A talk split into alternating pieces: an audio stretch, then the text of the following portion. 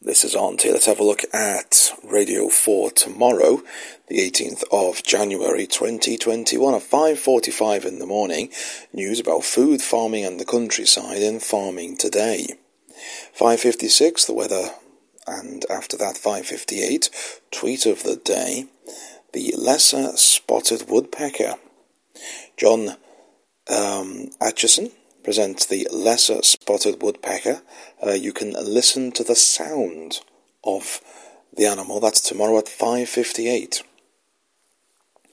At six o'clock, news and current affairs, including sport, weather and thought for the day and today. And at nine o'clock, Francis Bacon revealed in Start the Week. nine forty-five, English Pastoral by James Rebanks, Part one. The best-selling author and farmer considers how to live a good life on the land. That's tomorrow at nine forty-five.